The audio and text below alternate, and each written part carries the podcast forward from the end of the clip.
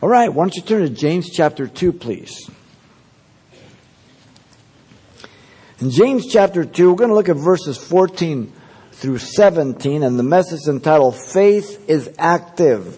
Uh, James has dealt with uh, being partial to one person above another while claiming faith in Christ, namely the rich over the poor, simply being a hearer of the word, not a doer, in chapter 2, verse 1 through 13. The principle is not to be partial in 1 through 4. The practice of being partial is in verse 5 through 7. It's happening. This is not a suspicion. This is not gossip. It's happening. And it's in the church and it's the Christians that we'll see. The person being partial is the lawbreaker. 8 through 10. These are Jewish Christians. The first epistle written. They're Hebrews who became Christians, who were the first Christians, and they're scattered abroad. The Church of Jesus Christ. The priority is to be impartial, verse 11 through 13. And James will now deal with the uh, absurdity of faith being empty of works by one, claiming faith in Christ in verses 14 to 26. The profession of faith without works is 14 to 20. The objections to faith void of works. And then the profession of faith with works is in verse 21 through 26. The objects of faith with works is what's given there. Now, from 14 to 26, the text divides up into three natural sections.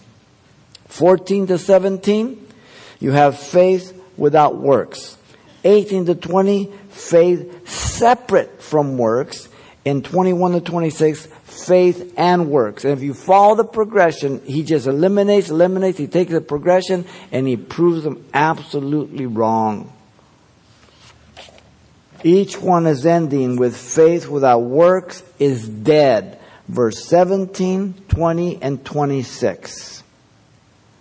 Too often there have been those who have mistakenly taught that James opposes and contradicts Paul in teaching of faith apart from works for salvation, while James is teaching faith and works for salvation. Nothing could be further from the truth. Martin Luther was such an individual as he called the epistle of James an epistle of straw because he was so uh, tainted by the abhorrence of the Catholic Church who taught works for salvation that when he came to Christ, he automatically objected to that and read his Catholic theology into James rather than allowing James to speak for himself. With careful reading and comparison of Paul and James reveals the oneness and the um, um, complementary uh, value of one towards the other. Paul is talking about faith uh, in the atoning work of Jesus Christ for justification before Christ Jesus for salvation, resulting in regeneration apart from any personal works um, or meriting uh, works for salvation. James is talking to Christians who have already have trusted Christ Jesus by faith for their justification for salvation, being regenerated, and now as evidence that they're regenerated and trusted Christ, there is works that produce and come forth in their life. So Paul is talking before salvation, you can merit by works. James is talking to Christians after they've been saved. If you're saved, works are going to be there. Simple. No contradiction. So the emphasis of James is, is um, works that are the work of the Holy Spirit uh, in the self salvation of the believer while Paul is talking about works of the flesh to merit or to earn salvation in any way.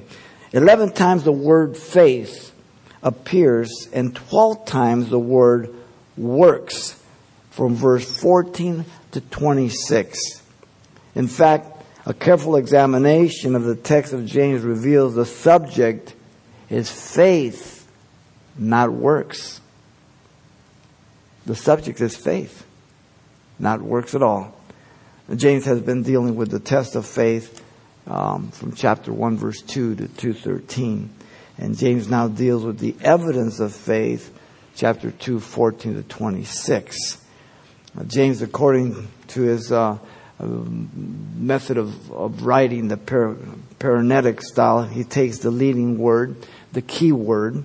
And now he will take up the words faith and work, the two phrases, to build his progressive argument about a living, functioning, and effective faith. And, and James is just a straight shooter. He doesn't mince words. He's talking to believers. He's dealing with the real world inside the church and outside the church. And he gives one, two, three, four, and he's just straightforward. Uh, too many people beat around the bush today in generalities, everything else. By the time they get done, they say nothing. So they're good for nothing. They're just nice little people. They want to offend nobody. They want to not create any uh, provocation or any argument. And so James has engaged in a diatribe here, like a prosecuting attorney, charging them with their sin of partiality and then progress his argument by asking critical rhetorical questions, as we'll see, to reveal their contradiction of their faith. Um, he's done it here in 13, 1 through 13. And now, um, he will continue the same kind of diatribe as the a skilled prosecutor, progressing the argument with more critical rhetorical questions that reveal faith uh, of such that they're practicing as being unscriptural. So he, here in verses 14 through 17, James refutes the idea that faith without works is biblical and it's characterized by three things. Let me read 14 to 17. He says, What does it profit, my brethren, if someone says he has faith but does not have works? Can faith save him? If a brother or sister is naked and destitute of daily life, daily food, and one of you say to them, Depart in peace, be warmed and filled, but you do not give them the things which are needed for the body, what profit? Uh, what does it profit? Thus also faith by itself, if it does not have works, is dead. And so here are the three things that the idea of faith without works is biblical. First, the proposition about faith in verse 14. Second, then you have the illustration about faith in verse 15 and 16. And then third, the conclusion about faith in verse 17. The proposition, the illustration, and the conclusion. The proposition about faith comes first. He says it straight out. Listen to him. James confronts a false belief and teaching about faith in the church. This is literally happening in the church of Jesus Christ, okay? This is not make believe. What does it profit, my brother? The question posed the confrontation of a false belief. The word profit means advantage or benefit. Very clear. It's found three times in the New Testament. The words repeated again in verse 16. The last is found where Paul uses it with the question, what advantage was it to him if the dead did not rise from the dead in 1 Corinthians 15, 32. The benefit or advantage James is referring to is spiritual to the one professing such a thing. Because we are spiritually alive now. We deal in a practical world, physical, but we make decisions based on the spiritual reality and the spiritual truth. The testing of our faith produces patience, he said in chapter 1, verse 3. The believer is to allow patience to have its perfect work, that we may be perfect and complete, lacking nothing, chapter 1, verse 4. We're to ask God in faith without doubting in chapter 1, verse 5 and 6, and we're to live out our faith being doers of the Word of God, not just hearers, deceiving ourselves in chapter 1, verse 22. So though we live in this real world, we're pilgrims and sojourners, we make our decisions and we live our life on the level of spirituality which the Word of God addresses continually. We're not to hold the faith of our Lord Jesus Christ, the Lord of glory, with partiality, chapter 2, verse 1 says. This is the fallen nature. It's there in every one of our hearts. No one can get away from it. But as Christians, we can check it and not yield to it, but it's ever present. Notice the one being addressed again is a believer The word brethren, adelphos, means one who's of the same family, born of the same womb. Um, it's, it's, it's talking about a person who's been regenerated. So that's who James is talking to. So he's not being theoretical. He's not dealing with non-believers. He's addressing the, the sins of the believers in the church regarding this particular stuff. The word is used by James for those being born again in the family. Um, they've been brought forth by the miraculous word of God that abides forever. The word um, is used for being first fruits of his creation in chapter 1 verse 18 and um, it's the saving of our soul as chapter 1 and verse 21 is speaking about. The body will return to the ground it'll be glorified but you are primarily a spirit being and so am i. And the minute you die what leaves is the spirit your carcass still remains it goes down to the ground until it's glorified now notice James articulated the false belief and teaching about faith in the church. If someone says he has faith but does not have works, the statement is a conditional one. The word if means if in fact this were the case. Sometimes it is presented as a hypothetical case for the argument other times, it is the very situation for the argument. The context and flow of the text that we are studying would indicate that this is, the, in fact, the actual words of those in the church, what they were teaching. And it is amazing how many things are said and repeated like parrots in the church that is absolutely unbiblical and false statements regarding the truth of God's Word. And people sit around. When I, when I'm driving and I hear radio programs and I hear pastors teaching their adults like little kids, repeat after me. Turn around and repeat to one another. What are we kids or what? What's this, communism or what? Are we drunk parrots learning a new language or what? That's how you teach a parrot how to speak in Mexico. You get them drunk, put a drape over them, and repeat all those dirty words, and the next morning you got a dirty mouth parrot. It's an insult. You can think. You have a brain like I do. You have the Bible. I don't treat you like little kids. The phrase someone says, literally anyone.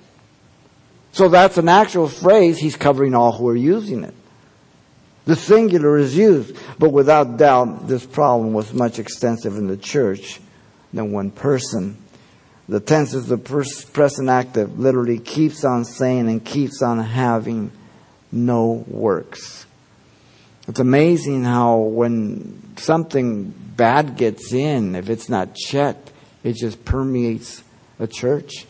It's just like if your body refuses and can't deal with the infection, your antibodies break down and, it, and the bad ones take over and you become debilitated. It's the same kind of thing. The words of such a person profess the belief that faith can exist without works in their Christian life. Look at verse 14 there. The word for faith, as you know, simply means a conviction of truth about anything related to God and the divine things. This is the context. It appears 16 times in James, twice in chapter 1, three times in chapter 2, and once in chapter 5. The profession is a false claim. The question is rhetorical one. Notice, what does it profit, my brother, if someone says he has faith but does not have works? The question has only one obvious answer. It is negative. No profit at all. Words are cheap. People talk. They say things. And by the time they get done, they've said nothing. They know how to put a spin on things. They're empty. They have no content.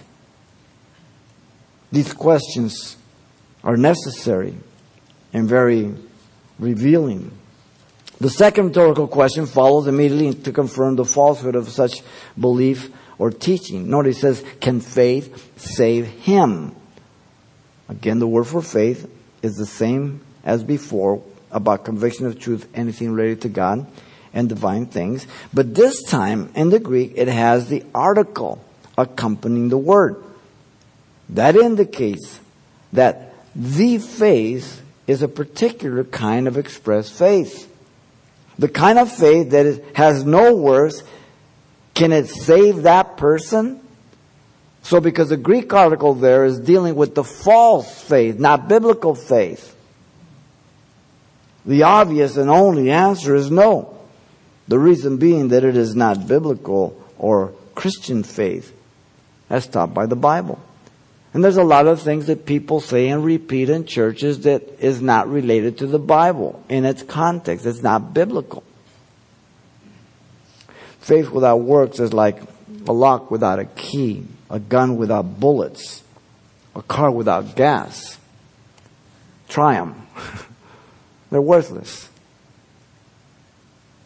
John the Baptist um, didn't believe in faith without works. Listen to him now uh, in Matthew 5, uh, but Matthew 3, 5 through 9. It says, Then Jerusalem, all Judea, and all the regions round about Jordan went out to him, and they were baptizing, uh, being baptized by him in the Jordan, confessing their sins. But when he saw many of the Pharisees and Sadducees coming to be baptized, he said to them, Brood of vipers! Who warned you to flee from the wrath to come? Therefore bear fruit worthy of repentance and do not think to say to yourselves, we have Abraham as our father, for I say to you that God is able to raise up children to Abraham from these very stones. So there's a lot of people say a lot of things. There's a lot of people that are very nice, very mellow, very kind. They just seem the nicest people in the world, but they don't stand for anything. If you don't stand for anything, then you'll, you'll, be, you'll fall for everything. It's simple. Jesus did not believe in faith without works. Listen to him in Matthew 7, 15 through 20. Beware of false prophets who come to you in sheep's clothing, but inward are ravenous wolves. You will know them by their fruits. Do men gather grapes from thorn bushes or figs from thistles? Even so, every good tree that bears good fruit but a bad tree bears bad fruit. A good tree cannot bear bad fruit, nor can a bad tree bear good fruit. Every tree that does not bear good fruit is cut down and thrown into the fire. Therefore, by their fruits you shall know them. If you tell me you have an apple tree in your backyard, then I know it never gives cherries. Now, it may have a bad season one year and nothing, no fruit comes forward, but the next year or the following year, it will bring forth fruit unless it dies. Simple. Paul did not believe in faith without works. Listen to him in Ephesians 2:10. For we are his handiwork created in Christ Jesus for good works which God prepared beforehand that we should walk in them. Now that you and I are born again, there's a big difference in our life. You're far different. You respond differently. You make choices differently. You look at the world differently because Christ is in you, the hope of glory. And so the proposition about faith without works revealed it is an unsaving faith. So a church can be right on and, and heresy move in and it just starts being transitioned slowly but surely and before you know it, nothing has, has changed in terms of the life uh, going forward, but the content and the trueness of what is being taught and believed is totally and completely different, though you're still using the same phrases.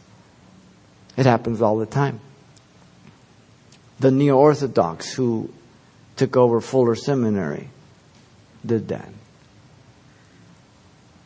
Using the same biblical words, but they mean totally different things. Now it's the emergent church is redefining biblical words. The Christian and the church. They have a neo Orthodox root, though they don't know it. Same thing. Notice secondly comes the illustration about faith, verse 15 and 16.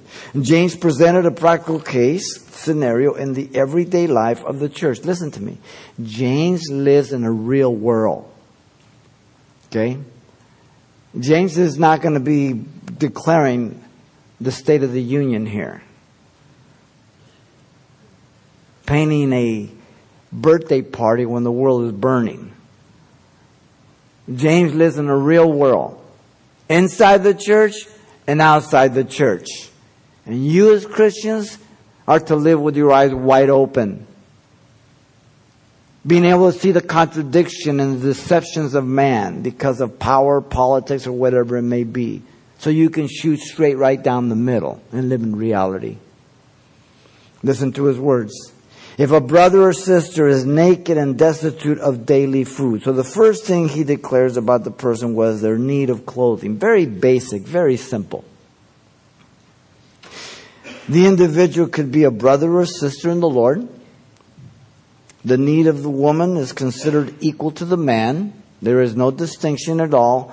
We're talking about those who are in need regardless of their gender. The acknowledgement here, they acknowledge the need um, is noted, noted without partiality and favoritism. An individual is in need of clothes to cover his or her nakedness. Poor, wealthy. Now he's going to focus on the poor because most of people who are wealthy have more than one pair of shoes and clothes and everything else. The word naked there can mean literally naked, but it doesn't in this case in the text. He's not talking about naked people running around the church. He's talking figuratively about um, about not having the needed garments. Uh, you can have clothes as you are in need that are torn and dirty, and you don't have the, the, the luxurious clothes that, that others may have. And so you're destitute. Um, the word can mean one's body clothes to bear the bare essentials. Sometimes you see somebody in the street and you see that they're, you know, they're, they're not as clean and they, you know, they've been wearing those clothes for a long time. Then you, you understand that they're, they're, they're, they're street bound, you know. They don't have a home and stuff like that. It's very, very evident. And this is the contrast that James has put, the rich and the poor, two extremes. The word is used by Jesus for the um, uh, nations who cared for Jesus uh, or for the Jews during the tribulation period in Matthew 25, 36. Um, uh, he gave me a glass to drink and he visited me in prison. That context. Now the second thing, notice he declared about the person was their need of nourishment. Again, these are very basic things, essentials, clothes and food. Um, this person is destitute of daily food, being poor. Um, certainly he's not rich. And, and the word destitute simply means lacking by, by what is wanting. Uh, again, the bare essentials. Um, the word has been used by James two other times already for lacking nothing and lacking wisdom in James chapter 1, verse 4 and 5. This daily food indicates what he or she has need of for that day, their daily provision to live on. As you know, in those days, when someone hired you, they were to pay you that at the end of that day at sundown. They weren't to withhold your wages because that's how people live. And if you held it over, then they wouldn't eat and they couldn't come back to work tomorrow. Okay? So it would be daily. This does not have um, anything to do with the world that we live in, that we get a weekly check or a bi-weekly check, whatever it is. It's a whole different thing. He wouldn't have the, the substance, daily substance for a good breakfast, lunch, a dinner. Uh, he, he had nothing. He just lived from day to day. And, uh, and there are people sometimes in our society, especially today in America, that live like this. Now there's a lot of hand-me-outs that are going out. Okay? Uh, we'll deal with some of the things in our in contrast, but um, it, it, that hurts our society more than helps our society in many ways. Now look at 16. James presented the practice of false proposition of faith without works in the church. He puts forth the response towards the poor individual. And one of you say to them, Depart in peace, be warmed and filled. One of them in the church tells the poor person, Depart in peace. The word depart simply means to withdraw. Literally, Go away. Wow.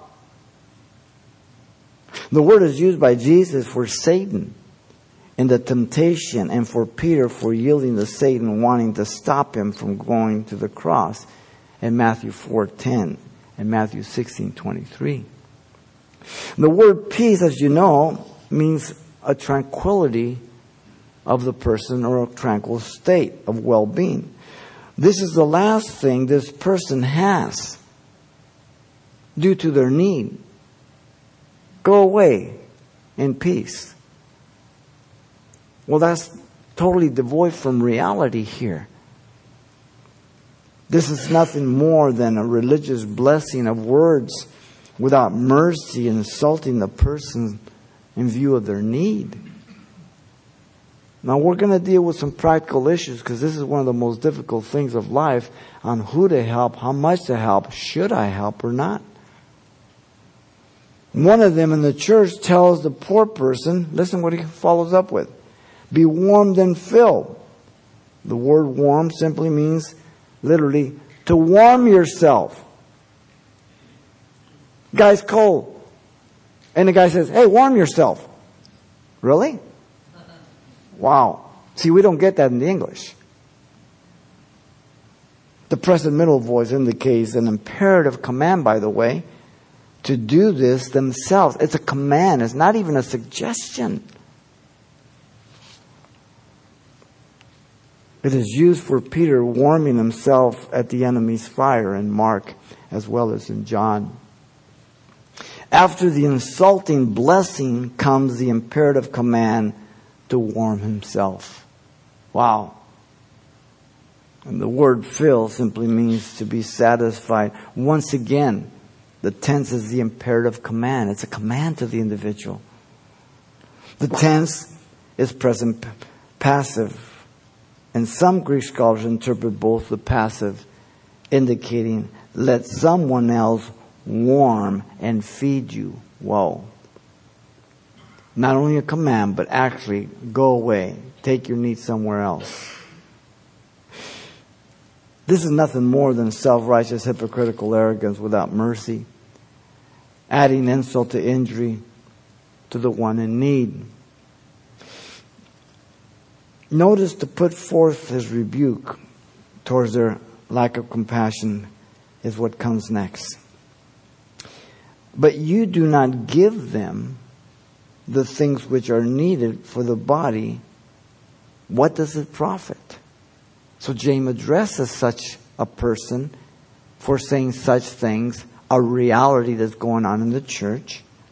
The word but marks a sharp contrast, as it always does between words and actions. They spoke empty spiritual words. They spoke insulting carnal words. And their failure and guilt was in not providing for them their basic needs of the body. Clothing to warm the body. Food to sustain and nourish the body. And then notice a self-examining question is rhetorical at the end. What does it profit? What advantage? What benefit have you brought forth? The obvious and only answer possible is nothing. There is no benefit to prove genuine faith. Since the essential things needed for life were not given. They had failed to carry out the royal law to love our neighbors ourselves, as in verse 8. Their words were like someone commanding a drowning man to rescue himself onto the shore. Here you're standing at a dock and a guy is drowning. You say, hey, just swim over the dock. Exact same thing that they're saying. You see, we don't get that in the English. That's what's being stated. There's probably nothing more difficult in ministry or in my own personal life than this one thing the wisdom to help those in need. Let, us be clear about some things. First of all, let's make sure we understand that no one person or ministry can meet the needs of everyone. I cannot meet all every need that comes to me, nor can a ministry do that. Secondly, that no one person or ministry should meet the needs of people every time. There are people who just are entitled.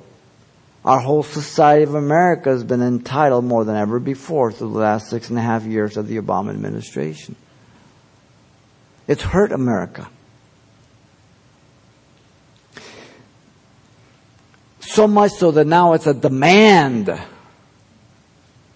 If you're a parent, you should teach your son and daughter how to work hard to earn their way through life. And when you have a hard-working son or daughter, you are more than happy to bless them with money or whatever, even though they don't need it because they have worked so hard and they're people that understand hard work. But if you just give your son or daughter everything, the older you get and the older they get, the more demanding they'll be on you. The more they will believe that you owe it to them. Really? Wow.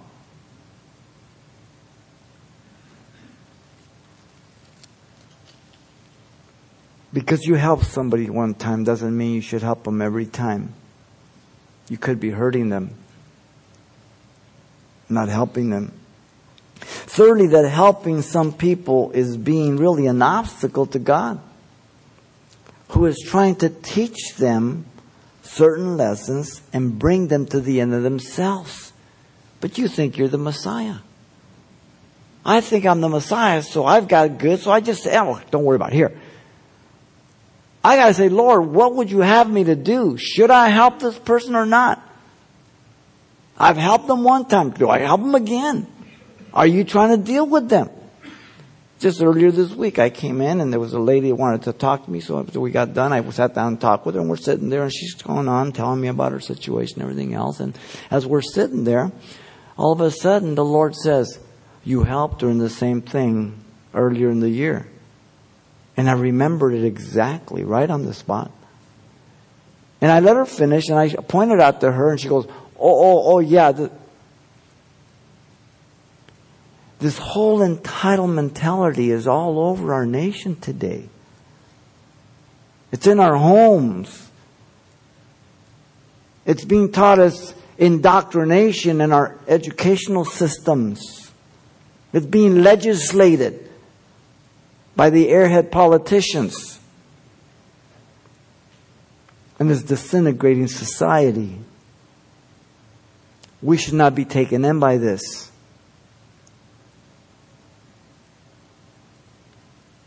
Get a free cell phone and all the minutes you want. Give you a card, you can keep recharging it. Just government.gov.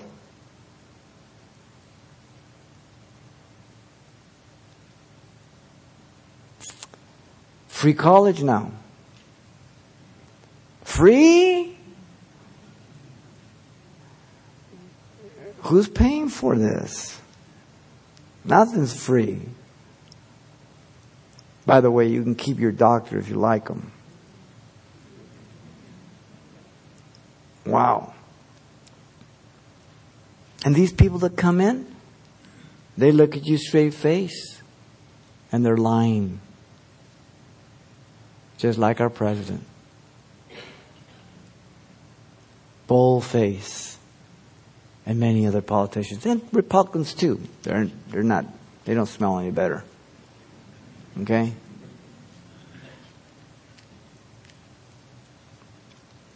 So the fourth thing is that people are very dishonest. They lie. Non believers certainly lie. But Christians lie. Oh, you call yourself a pastor? Yep. I talk to liars every day that are Christians. You can still lie. You know you have lied since you become a Christian at times. I've lied. And the Holy Spirit convicts us and we have to acknowledge it. We have to turn from that. Fifth, James takes the most basic needs for life, clothing and food. Not their greed Too often people demand particular things. People come in here, we try to help them with food and clothing, and when there's shelters, we can get them connected in that. But then we bring in some food and say, oh, is that all you have? Apparently you're not hungry enough. It is amazing. It's almost insulting, but you realize that it's not against you, it's against Christ. But it doesn't mean you don't confront them. It doesn't mean you don't correct them. You give them the gospel. Because that's the only thing that's going to turn them around. I'm not doing, I'm not minimizing food or the clothing, but if I give you that and that's all I give you, you'll need some more food tomorrow. But if I give you the gospel and you get your life turned around, you'll be working tomorrow or the next week. Guaranteed. Because you'll understand no one owes you anything. As a minister, we attempt to meet these needs, but it's always difficult because so many people give you a sad story, lies. And everybody that comes in, first thing we say, hi, you doing? Christian? Oh yeah. Where do you go to church? Oh, I really don't. I just, well, if you don't go to church, why do you come to church for help? You didn't come in there asking me for a Bible. You want money. That's what you want. We don't give money out here. If we gave money, we'd have a line all the way down to LA. The scriptures are clear that we are to be kind, merciful, and full of compassion towards those in need as God um, presents the opportunity. If God shows you a person or brings a person or shows you something, you meet the need. Don't call us up. That's what people usually do. Hey, I've got this guy down the street. Can you guys help? Well, how'd you hear this guy? Well, he came over my house. Well, why are you pawning him off on us? Apparently, God wants you to meet the need or minister to him. Take care of it. Oh, it might cost you. Oh, okay. Welcome to the club.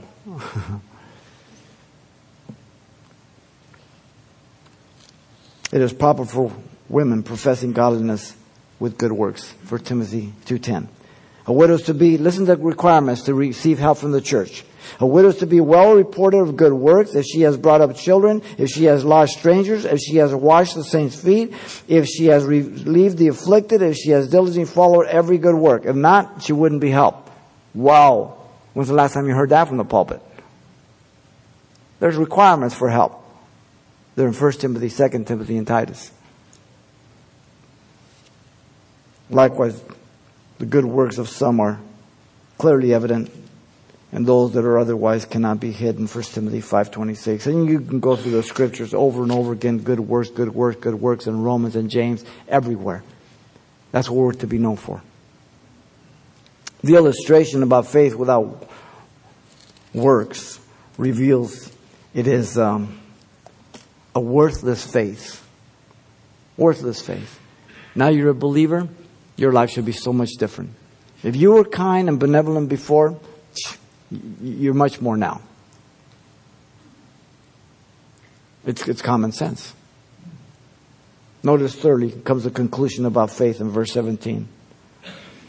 James indicated the obvious regarding their false profession of faith. Thus also faith by itself. Again, he's talking to Christians. He makes the connection of the illustration for the application. The profession of faith that believes it can be by itself without works profits nothing. It profits no one. It just sounds nice. The word faith, again, has the article indicating the particular defect of faith in contrast to the biblical faith. He comes to the logical conclusion of his argument. For one to say they have faith without works is completely foreign to saving faith. For one to say they have faith without works is completely useless to any and every person. For one to live out such a faith is possible but not pleasing to God. People do it all the time. It's like these Hollywood stars, fallen stars, that they object to guns. The latest is this, I don't even, I don't know actors, only the old guys, uh, that does uh, Taken. He makes all these movies of guns and killing everybody, and he's against it? How hypocritical can you be? You have a bodyguard, he has a gun. You're a hypocrite.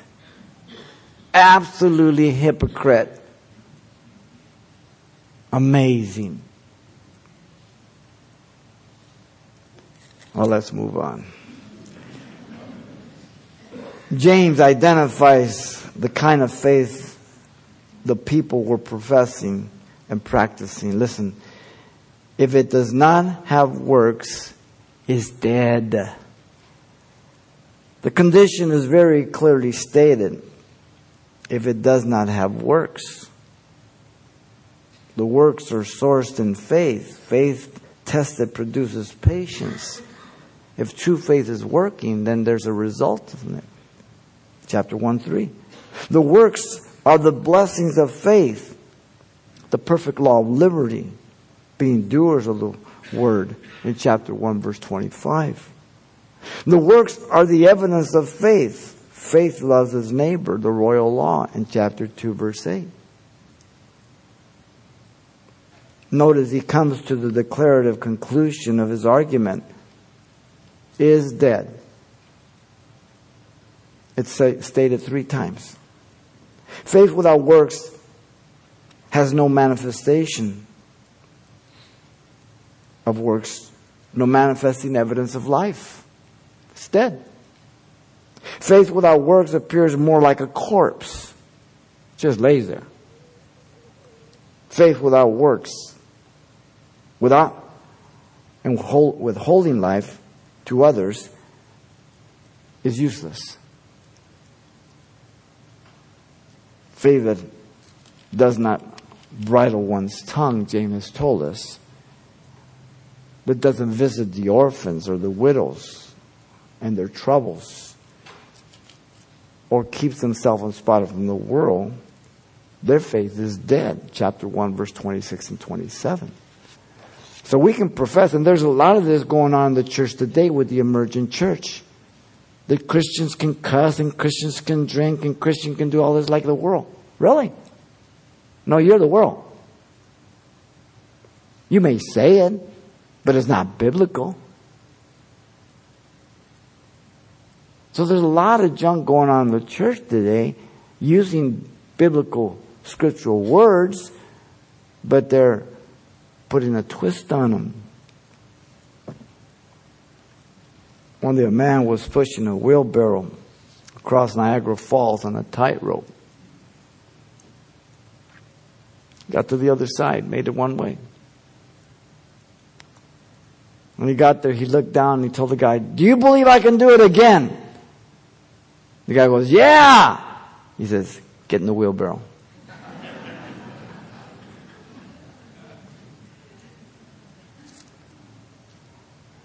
Everybody says, Yeah, I believe you can do it. You have to get in the wheelbarrow. Now we know you're living real biblical faith. You can't just talk about it. If it's not changing your mind, it's not changing your heart, not causing you to to repent daily on where you when you blow it. If you if, if you're not seeing your wretchedness, if you're not looking to the Lord, if you're not seeing the world as it is, if you're not having hope in Christ, if you're not seeing just the depravity of man, and you're not seeing the deceptions, then something is wrong.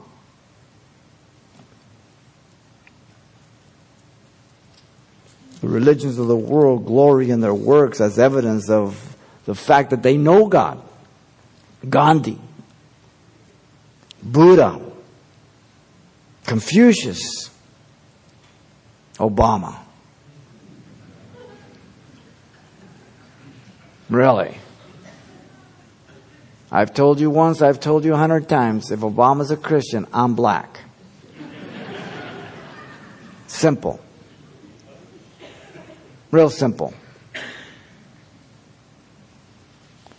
Listen to um, Colossians 2 18 to 23. Let no one cheat you of your reward taking delight in false humility and worship of angels, intruding into those things which he has not seen, vainly puffed up by fleshly minds, and not holding fast to the head, for whom all the body, nourished and knit together by joint and ligament, grows with the increase that is from God. Therefore, if you died with Christ from the basic principle of the world, why, as though living in the world, do you subject yourselves to regulations? Do not touch, do not taste, do not handle, which all concern things which, which perish with the using according to the commandments and doctrines of men. These things, indeed, have an appearance of wisdom and self-imposed religion, false humility, and neglect of the body, but are of no value against the indulgence of the flesh. So you do good works and you say the right things and you join the right clubs and all these things. But, but you're not born again and Jesus is not one working behind it. It means absolutely zero. Absolutely zero. The heroes of scripture are men and women of faith. Just like the heroes of our nation are the soldiers, the snipers. The politicians are the zeros. Real simple. Everything you possess, you owe to a military person as they protect you. Everything that's taken from you from a politician. Real simple. Real simple. The Christian glories in the fact that he knows God by the evidence of transformation. He thinks differently after Christ, talks differently, lives differently, responds differently. He's a new creature, 2 Corinthians 5:17. All things pass away, everything becomes new. That's the scripture I picked from my father, Raul Christian Reese. I put on his tombstone because he got in such a bad shaft from my brother. My brother needs to make a movie of himself. I don't think he liked it that much. A new creature. Aren't you glad that God wiped out every sin in your life and buried in the deepest ocean? None of us deserve heaven, ladies and gentlemen. Or a bunch of sewer rats. The best of us. And if you don't see yourself like that, I feel sorry for you. Only the grace of God can make us what we are, man. Only He can open our eyes. Only He can cleanse our heart. Only He can captivate my mind to His truth. The early church and the history of Christians is that they were very benevolent, compassionate to those less fortunate, as God commanded, but it should come from our heart. Leviticus 10, 19, 10 says, you shall clean, you shall not glean your vineyards or uh, nor gather your every grape of the vineyard. Leave them for the poor and the stranger. I am the Lord your God. So, in other words, here's the field that's in the corner here. I leave it gone. I don't pick it. I leave it for the stranger, the widow come. So they work. They pick their own food. And they have a sense of dignity, self-respect. Okay, and they, they get to eat. God provides for that. Entitlements, give you a card, give you a cell phone, give you all this stuff. That's no good for you. Some people need some help and the government should be there for some help. It's always been there. But now it's overboard. Now it's an abuse. It's to disintegrate society. It's wealth distribution. Listen, one of your, one of your neighbors down the street, they get in a jam, you've been known them for five, twenty years, whatever it is, 25 years. You know, God may lead you to go help them for a month or so. But for an association or the whole block get together and demand that you help all of them, that's wealth distribution. That's not even, forget the biblical aspect of it, it's not even fair. It's not even just. You help from what you have when you can, but no one demands from you, especially when it's unjust. You work hard, then you should be benevolent. But that someone would demand of you because you work hard, get out of my face. Are you kidding me? Yes, I am a Christian. a biblical Christian. I see some of your brain smoking.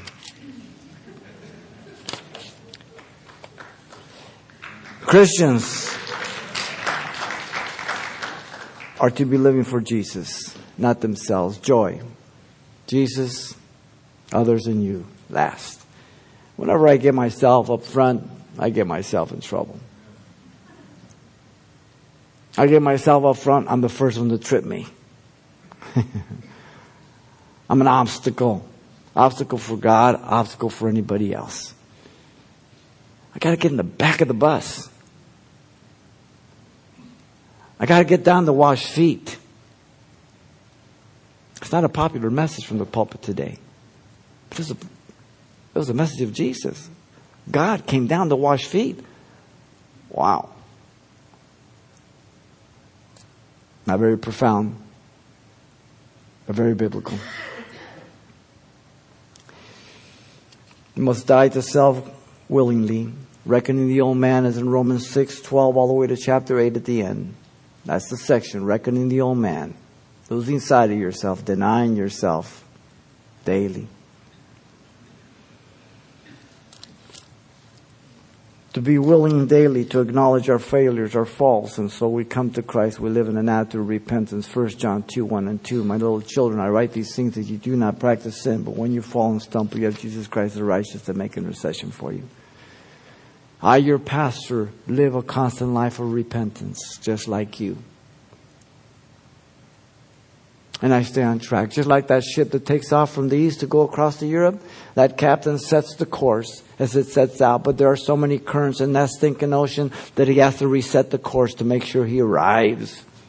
If you think you can set your course and put it on Christian cruise control, listen to me. You will never arrive. You can talk all you want. You will never arrive. There's typhoons. There's storms. There's everything. If you were raised with Christ, seek those things from above. Where Christ is sitting at the right hand of God, set your mind on things above and not things of the earth, for you died and your life is hidden with Christ in God. Colossians 3 1 through 3. The Lord is sufficient for you and I. My little children, let us not love in word or in tongue, but in deed and in truth. 1 John 3.18. Put on the mind of Christ. If not, you'll put on the mind of indoctrination, of politically correctness, of what's advantageous to you. You'll lean to your nationality, you'll lean to your culture, you'll lean to your race, you'll lean to whatever it is, and it'll corrupt you. We are one in Christ Jesus. Absolutely one. And we all have the same Bible. We all have the same Holy Spirit. We all have the same mind. Therefore, we should all be agreeing on the things of God. Don't taint God's Word with the world's wisdom. It'll make you a fool. The conclusion about faith without works reveals it is dead faith. He's talking to Christians. And so, James refuted the idea that faith without works is biblical. Characterized by the proposition about faith without works, that it revealed that it is an unsaving faith. The illustration about faith without works reveals it is a worthless faith. And the conclusion about faith without works reveals that it is a dead faith. Unsaving faith, worthless faith, and dead faith. You want to live under that type of faith? You'll be good for nothing. it's the trinity of darkness living in you me, myself, and I. Wow. Lord, help us to look to you. Thank you for your, your grace over us as a church through the years. The number of people you have just transformed and changed. And Lord, we are so grateful to you. Lord, you are so good. Keep us looking to you. Keep us studying your word, examining everything, Lord. That we would not be thin skinned Christians. That we would have no loyalty to anybody but you. That we would not be so worldly that we would um, get offended by your truth of the word as you're praying, if you're here, if you don't know Jesus Christ as your Lord and Savior, God has brought you here to be saved, to repent of your sins.